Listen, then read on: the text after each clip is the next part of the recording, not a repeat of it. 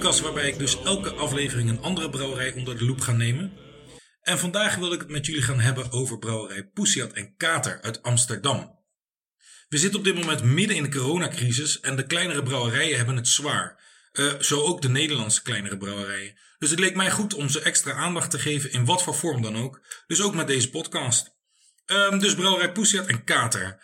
Een brouwerij met een enorme geschiedenis die teruggaat tot 1733. Ik zal proberen het een beetje kort en bondig te houden. Maar mezelf kennende, gaat het waarschijnlijk niet helemaal lukken. Goed, wat ik al zei, een brouwerij die teruggaat tot 1733. Toen stichtte Jan van den Bos zijn brouwerij en azijnmakerij De Gekroonde Valk aan de Hoogte Kadijk in Amsterdam. Amsterdam telde toen ongeveer 150.000 inwoners en had in ieder geval al een behoorlijk aantal brouwerijen. Maar Jan dacht, de mijne die kan er vast en zeker ook nog wel bij. Hij liet zijn brouwerij bouwen aan de net nieuw aangelegde dijk vlak langs het IJ. In 1791 werd de brouwerij geveild tijdens een openbare veiling. En een slimme zakenman uit Rotterdam, die zag zijn kans schoon en kocht de hele boel op voor 59.500 gulden. Jan van Vollenhoven was de naam van deze slimme zakenman. En hij besloot de brouwerij naar zichzelf te vernoemen, de Van Vollenhoven brouwerij. Het ging gelukkig goed met de brouwerij en hij bleef al die tijd in familiebezit. De kleindochter van Jan van Vollenhoven die kreeg een zoon, genaamd Willem Hovy, die als 18-jarige als leerling in de brouwerij begon te werken. Alle kennis die hij daar kon vinden nam hij op als een spons, totdat hij in 1867 de leiding overnam in de brouwerij van zijn oom. En onder zijn bewind begon het bedrijf ook echt te groeien. Hij moderniseerde het bedrijf door bijvoorbeeld een stoommachine aan te schaffen en een laboratorium te creëren waarin elk batch bier goedgekeurd moest worden voordat het de deur uitging.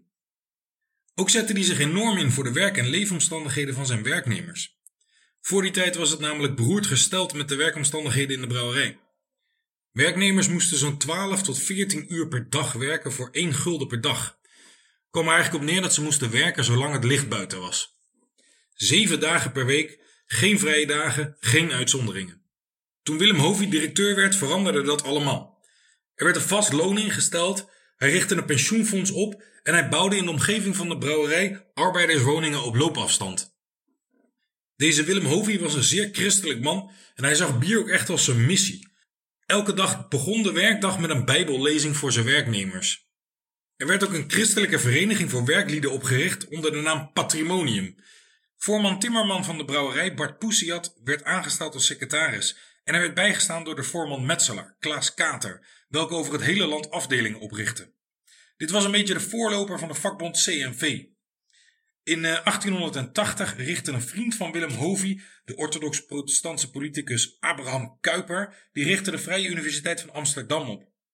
Hovy die leverde hier een kwart van het startkapitaal voor aan en werd als eerste de directievoorzitter van de Vrije Universiteit. In 2009 hebben ze ook een borstbeeld onthuld van Willem Hovy bij de Vrije Universiteit van Amsterdam. Die arbeiderswoningen aan de Hoogte Kadijk die hij heeft laten bouwen voor zijn werknemers, die werden in de jaren 70 van de 21ste eeuw gekraakt. En daarmee werden ze dus gered van de sloop. Begin jaren 80 werden deze woningen compleet gerenoveerd en in 1990 werden ze zelfs aangewezen als rijksmonument. De brouwerij had ten tijde van Willem Hovy een hele sterke exportmarkt en de Hollandse bieren zoals de Prinsessebier en het Gerstenbier die werden dan ook geëxporteerd naar onder andere Oost- en West-Indië. Maar Duitse ondergistende bieren werden steeds populairder in Nederland en in 1873 besloot Heineken zelfs te stoppen met het produceren van alle Hollandse bieren. Hierdoor werd de markt voor de Van Vollenhoven bieren nog groter. Omzet groeide en in 1874 werd de Utrechtse brouwerij De Aker overgenomen door Van Vollenhoven. Vanaf 1880 werd het bekende Van Vollenhoven stoutbier geproduceerd. Dat is een bier met een hoog extractgehalte en een relatief laag alcoholpercentage.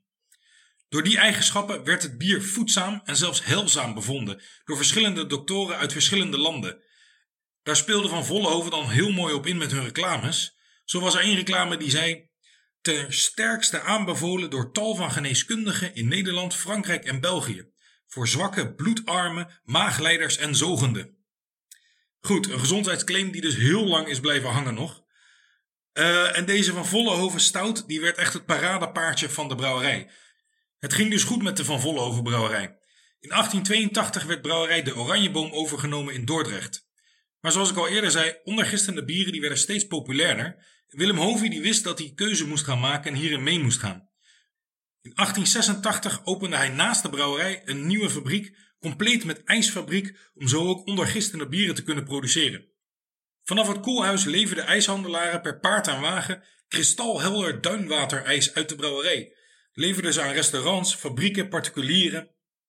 Maar al die uitbreidingen en overnames kosten een kapitaal bij elkaar. In 1893 wordt het bedrijf omgezet in een naamloze vernootschap, met een aandelenkapitaal van zo'n 550.000 gulden. Op dat moment zijn ze de grootste brouwerij van Nederland. Aan het begin van de 20e eeuw ging het helaas bergafwaarts. De Eerste Wereldoorlog was net geweest en rond 1930 verkeerde Nederland in grote crisis. Het ging slecht met de brouwerijen in Nederland. In 1908 waren er zo'n 380 brouwerijen in Nederland, maar in 1930 waren dat er nog maar 63. Heineken en Amstel die groeiden gestaag door, mede omdat zij een bier produceerden wat veel goedkoper was dan de Van Vollenhoven bieren. Ze fermenteerden en lagerden dat bier dus veel minder lang, waardoor het sneller de markt op kon. De brouwerij probeerde hulp te zoeken bij Heineken, maar dat mislukte helaas. En ze moesten naar de Bank van Amsterdam om een lening af te sluiten. Maar die bank die eiste wel een plaats in het bestuur. Heineken en Amstel lagen op de loer om de brouwerij over te nemen en Heineken beloofde in het geheim een positie in hun brouwerij aan een bestuurslid van de brouwerij van de Gekroonde Valk. In 1941 werd een meerderheid van de aandelen overgenomen door zowel Amstel als Heineken. En ja, toen zaten we midden in de Tweede Wereldoorlog. Na de Tweede Wereldoorlog kon de brouwerij wel gewoon doorgaan met brouwen, maar in 1946 sloeg het noodlot toe, toen de laatste Van Vollenhoven familieleden, directeur Ferdinand Zwarts, overleed nadat hij was aangereden door een truck terwijl hij op weg was naar de brouwerij op zijn fiets. En in 1949 was het dan zover. Heineken nam de Gekroonde Valk over. En uiteindelijk sloten ze de brouwerij in 1956. Kleinzoon van Willem Hovy die liet de Gekroonde Valk van de zeil halen, welke lange tijd bij de brouwerij stond, en nam hem mee naar Johannesburg in Zuid-Afrika, waar hij naartoe emigreerde. Een lege zeil bleef achter. Heineken is tot 2003 doorgegaan met het brouwen van de Van Vollenhoven stout, maar besloot toen ook dat er te weinig markt was en heeft hem ervan afgehaald. We gaan even naar 1980, toen Evert Vermaene en zijn vrouw een onbewoonbaar verklaard arbeiderswoningje op de Hoogte Kadijk betrokken en de hele boel opknapte zodat het weer bewoonbaar werd. 2 jaar later werd hun zoon geboren en samen met zijn vader met zijn zoon ging hij vaak in de wijk een stukje wandelen, op onderzoek uit. In die wijk stond dus die grote lege zeil waar ooit die Gekroonde Valk op stond. Zijn vader vertelde, hier stond vroeger de Van Vollenhoven brouwerij. Daar heb ik wel eens een kratje stout gehaald. Dat er zo'n grote bierbrouwerij in zijn wijk had gestaan fascineerde hem enorm. Toen hij een paar jaar later op de verjaardag van zijn buren hoorde dat die zeil gesloopt ging worden, wist hij, hier moeten we wat aan doen. Dit moeten we tegenhouden. Hij was al in de geschiedenis van de brouwerij gedoken en wist dat dit stukje geschiedenis deze zeil niet verloren mocht gaan. En samen met zijn 2 buren, Pieter Tepe en Jan Neckers, richtten ze Stichting de Gekroonde Valk op in 1984. 1 week later zaten ze met de wethouder om tafel om die zeil te behouden en een plan om de valk terug te halen. Wethouder vond het een fantastisch plan en hij stemde ermee in. De zeil bleef behouden en na een jarenlange zoektocht in archieven en gesprekken met oud-medewerkers kwamen ze er dus achter dat die valk die ooit op die zeil stond verscheept was naar Zuid-Afrika, waar die nazaten van die oud-directeur nu woonden. Ze hadden 30.000 gulden weten op te halen om die valk terug te halen en reisden in 1991 af naar een dorpje vlakbij Johannesburg. Helaas bleek het alleen niet mogelijk te zijn om die valk te kopen van die huidige eigenaar. Hij wilde er echt niet van af. Maar de stichting mocht wel een bronzen replica maken van het origineel. En zo kwam het dat in 1993 alsnog de 2 meter hoge valk terugkeerde op de zeil op de Hoogte Kadijk. Bij de onthulling hiervan was de weduwe van de laatste brouwmeester aanwezig. En toen Van Manen later bij haar op de koffie ging, overhandigde ze hem een doos met oude papieren. Daar bleek gewoon het recept in te zitten van de Van Vollenhoven stout uit 1949. Heineken brouwde nu nog steeds 2 keer per jaar de Van Vollenhoven stout, maar dat was al lang niet meer het bier van weleer. De markt voor de Van Vollenhoven stout was veel te klein volgens Heineken en in 2003 stopten ze dan ook met de productie hiervan. Vermaene zag zijn kans schoon en vroeg de licentie aan Heineken voor de Van Vollenhoven stout. En ja, verdomd, in 2006 kreeg hij hem gewoon. En met behulp van een bierhistoricus hebben ze de 2 recepten, die van Heineken en die van de weduwnaar, onder de loep genomen en een recept gecreëerd dat het origineel zo dicht mogelijk benaderde. Eén keer per jaar lieten ze 3000 liter van deze Van Vollenhoven stout brouwen bij een kleine brouwerij en werd het feestelijk gepresenteerd in de horeca. De stichting besloot de geschiedenis van de brouwerij vast te leggen in een boek, Geloof in de Brouwerij, welk in 2009 uitkwam. Prachtig boek welke de geschiedenis van de brouwerij vertelt met mooie plaatjes erbij en dergelijke. Ik zou zeggen echt, koop dat boek. Vermaene, Tepe en Neckers droomden er altijd van om een eigen brouwerij te hebben, om hun bier in te brouwen. Ze hebben wel eens pogingen gedaan om zelf het bier te brouwen, maar ja, dat was het toch altijd net niet. En in 2014 krijgt Mane een telefoontje van een oud-klasgenoot van zijn zoon, Jesse van Vollenhoven, wat gek genoeg geen familie van is. Zijn ouders zijn ondernemer en hij wilde zelf ook het bedrijfsleven in. Hij had het prachtige boek Geloof in de Brouwerij al een paar keer gelezen en besloot de stoute schoenen aan te trekken en aan de stichting te vragen of ze die oude brouwerij nog wilden starten. Uiteraard was dat een droom die uitkwam voor ze. Goed, je eigen brouwerij starten. Maar ja, dan heb je wel een team nodig. Jesse van Vollenhoven kwam regelmatig Daphne van de Boom tegen tijdens het ophalen van de kinderen van school. Daphne en haar vriend Jorn Stouten hadden al jarenlange ervaring in de horeca en wilden graag voor zichzelf gaan beginnen. En toen Jesse ze vroeg om samen met hem een brouwerij en eetlokaal te starten, was hun antwoord uiteraard vrijwel direct ja. Jorn en Daphne werkten op dat moment al 7 jaar samen met chef-kok Thomas Peerkan. Deze Thomas besluit om samen met Jorn en Daphne het avontuur aan te gaan. Hun horecateam was bijna compleet. Ze hadden alleen nu nog een goede brouwer nodig. Via via kenden ze waarschijnlijk wel iemand. De Spanjaard Julian Alvarez Zarate. En waarschijnlijk spreek ik het compleet verkeerd uit, maar dat moet je me maar vergeven. Hallo, ik ben Julian Alvarez, oprichter en brouwer van brouwerij Poesiat en Kater. Ja, dat sprak ik dus compleet verkeerd uit. Dit was een bioloog welke een Zweden was afgestudeerd op gistcultures. Ik bedoel, hoe geschikt wil je zijn voor een functie?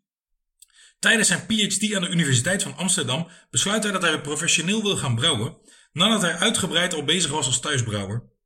Hij solliciteert bij brouwerij Het Ei, waar hij eigenlijk direct aan de slag kon. Hier klimt hij al gauw omhoog, zet een laboratorium op en doet de benodigde ervaring op. Wanneer hij in 2014 door Jesse dus wordt gevraagd of hij zijn eigen brouwerij wil runnen, hoeft hij daar niet lang over na te denken. Het team is compleet. Nu nog een geschikte locatie vinden. Rond diezelfde periode ongeveer rijdt de ME het terrein op van de Oostergasfabriek om het oude asiel, wat om is gedoopt tot de Valreep, dat is dus een krakersbolwerk, te ontruimen. Het terrein van de vroegere Oostergasfabriek wordt getransformeerd naar de keurige woonwijk Oosterpoort en de krakers moeten dus wijken. Dit oude, net vrijgekomen gebouw was ideaal om een nieuwe brouwerij te huisvesten. Vastgoedondernemer Boelens de Gruiter die weet het gebouw te bemachtigen voor het symbolische bedrag van €1. Met een lening van de bank, een eigen kapitaal en een succesvolle crowdfunding, welke €500.000 heeft opgeleverd, wordt het gebouw grondig gerenoveerd. Het gebouw stamt uit 1887 en begon ooit als ammoniumfabriek. Op het dak zijn de plofkappen van de ammoniumfabriek nog te zien, wat echt uniek is, want in de loop van de tijd zijn die plofkappen bij alle omringende panden verdwenen. Die plofkappen die zouden bij een eventuele explosie openslaan, waardoor het dak licht wordt opgelicht en de muren recht overeind zouden blijven staan. Die ammoniumfabriek die bleef niet lang bestaan. In 1927 werd het gebouw als dierenasiel in gebruik genomen en dat voor maar liefst 80 jaar. Het gebouw bleef daarna een aantal jaar leeg staan voordat het dus gekraakt werd. Tot 2014 dus, toen die krakers er bruut uit werden gezet en het gebouw compleet gerenoveerd werd. De unieke spanten van hout en staal die zijn behouden gebleven. De ramen zijn teruggebracht naar hun oorspronkelijke neogotische vorm en op veel plekken is de oorspronkelijke muur uit 1887 nog zichtbaar. Er is 160 vierkante meter horecagelegenheid gecreëerd en er is een glazen serre aangebouwd waar zich de brouwerij bevindt. Ketels van de brouwerij die zijn zo ontworpen dat ze precies in dat gebouw passen. En op 23 maart 2017 was het eindelijk zover. De verbouwing was klaar, de brouwerij proeflokaal Poesiat en Kater kon worden geopend. Over die naam Poesiat en Kater is nog wel een tijdje nagedacht van ja, wat moeten we nou doen? Hè? Hoe moeten we die brouwerij nou noemen? Moet het de Gekroonde Valk heten? Moet het de Van Vollenhoven brouwerij heten? Nee, dat wilden ze niet. Ze wilden namelijk ook moderne bieren gaan brouwen. Brouwerij Poesiat en Kater, dat werd hem. Vernoemd naar de meester Timmerman en de meester Metselaar, die onder leiding van Willem Hovy zoveel hebben betekend. Zo ging het heten. In het proeflokaal, waar zo'n 160 zitplaatsen zijn, werd door wethouder Laurens Ivens De portretten onthult van Bart Pousiat en Klaas Kater, terwijl het aanwezige publiek met gezichtsmaskers de twee namen aan het zingen waren.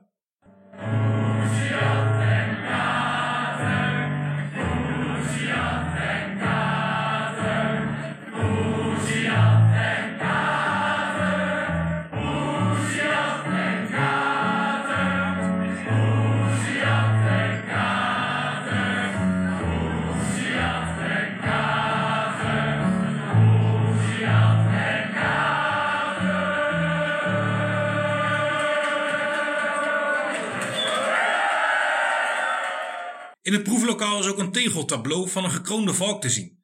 Die hebben ze weten te redden van het arbeiderscafé De Grote Slok toen die dichtging. Boven de bar hangen 7 grote tanks waar bier in wordt gepompt nadat het klaar is en vanuit daaruit gaat het direct naar de tap in je glas. Super vers bier dus. Brouwerij Pousiat en Kater brouwen 2 lijnen aan bier. Aan de ene kant de Van Vollenhoven bieren, wat dus de historische bieren zijn welke nieuw leven is ingeblazen. Zoals bijvoorbeeld het Prinsessebier, het East Indian Pale Ale en de Van Vollenhoven Stout. Maar aan de andere kant heb je de Pousiat en Kater bieren, wat veel experimentelere bieren zijn. Bieren waarbij de grens wordt opgezocht. En uiteraard moest er voor de bieren etiketten komen. Daarvoor zijn ze de samenwerking aangegaan met het jonge bureau Bowler en Kimchi. Zij hebben alle historische etiketten bekeken en zich laten inspireren door een laat 19e eeuwse afbeelding van de valk. De afbeelding van de valk is in de loop van de jaren erg veranderd, maar zij wilden hem graag stoer, strak en trots laten zien. Voor de Pousiat en Kater bieren gingen ze de hele andere kant op. Hiervoor gebruiken ze oude foto's van medewerkers van de brouwerij en geven ze een gekke moderne twist aan. De bieren van Pousiat en Kater worden in blik verkocht. Brouwerij Pousiat en Kater heeft namelijk een eigen blikkenlijn. Dit kregen ze voor elkaar door middel van een crowdfunding in 2019. Die blikken passen goed bij de moderne uitstraling van de Pousiat en Kater bieren. De Van Vollenhoven bieren daarentegen die zijn veel traditioneler en zitten in een glazen fles. Maar ze hebben geen glazen flessen afvullijn en deze bieren worden dus ook extern gebrouwen. Behalve natuurlijk de bieren die in het proeflokaal drinkt, want die komen gewoon regelrecht uit hun eigen brouwerij. Ze kunnen zo'n 1800 hectoliter per jaar brouwen en op dit moment hebben ze met de Van Vollenhovenlijn 5 bieren aan het assortiment zitten. En met Pousiat en Kater hebben ze ook 5 bieren in het vaste assortiment zitten. Maar daar doen ze ook nog heel veel one-offs en collaborations. Ik drink op dit moment een prinsesbier van de Van Vollenhovenlijn. Een biertype wat dus al een paar eeuwen meegaat. Een type wit bier met 50% haver, gefermenteerd met Duitse Bavaria-gist en een Belgische saisongist. Gekruid met sinaasappelschil en koriander. Het is dus een beetje een mix tussen een weidse en een wit bier. Volgens de website van Pousiat en Kater komt prinsessenbier voort uit de 18e eeuwse Hollandse biertraditie, naar aanleiding van het huwelijk van prins Willem IV met een Engelse prinses. Een lentebier dat tot ver in de 19e eeuw werd geëxporteerd. In 1885 bestond zo'n 40% van de bierproductie van de Van Vollenhoven bieren uit prinsessenbier. Voor dit huidige prinsessenbier heeft brouwer Julian samen met bierhistoricus Roel Mulder naar het recept van het prinsessenbier gekeken. Roel is de auteur van het boek Verloren Bieren van Nederland en hij heeft al zijn prinsessenbier gebrouwen met de United Dutch Breweries. In zijn boek is te lezen dat in 1749 de term prinsessenbier voor de eerste keer te vinden was. Toen stond er in de krant dat ondanks het overlijden van de brouwer Daphne van de Bos de brouwerij De Gekroonde Valk door zal blijven gaan met het produceren van dit bier. Rond diezelfde tijd was in de VOC-administratie ook het bier al opgedoken met deze naam. Hoogstwaarschijnlijk was het bier dus bedoeld als exportbier naar onder andere Nederlands-Indië. Maar halverwege de 19e eeuw was dit bier dus aan een opmars bezig in Nederland. Het lijkt erop dat er vroeger een blonde variant en een donkere variant van dit bier bestond. Julian van Pousiat en Kater die heeft de blonde variant nagemaakt en er een eigen moderne twist aan gegeven, door onder andere het gebruik van een tinctuur van sinaasappelschil en koriander. Ik zal nog even uitleggen wat een tinctuur is. Een tinctuur is wanneer je dus pure alcohol, ethanol, wanneer je dat pakt en je daar je ingrediënten in legt. Dat laat je een tijdje staan, zodat de smaken goed loskomen in die alcohol. En hiermee maak je dus een oplossing welke je bij het bier vervolgens doet. Ik proef een zacht bier door de tarwe, met heel veel sinaasappel en koriander iets op de achtergrond. Het bier heeft een mooie troebele waas en een goede stevige schuimkraag. Perfect bier dus voor de wat warmere dagen die eraan zitten te komen. Het leuke is dat ze tijdelijk dit bier in halve liter blik hebben afgevuld, speciaal voor Koningsdag, met de afbeelding van prinses Beatrix erop. Ik geniet nog even verder hier. Ik zou zeggen bedankt voor het luisteren en tot de volgende.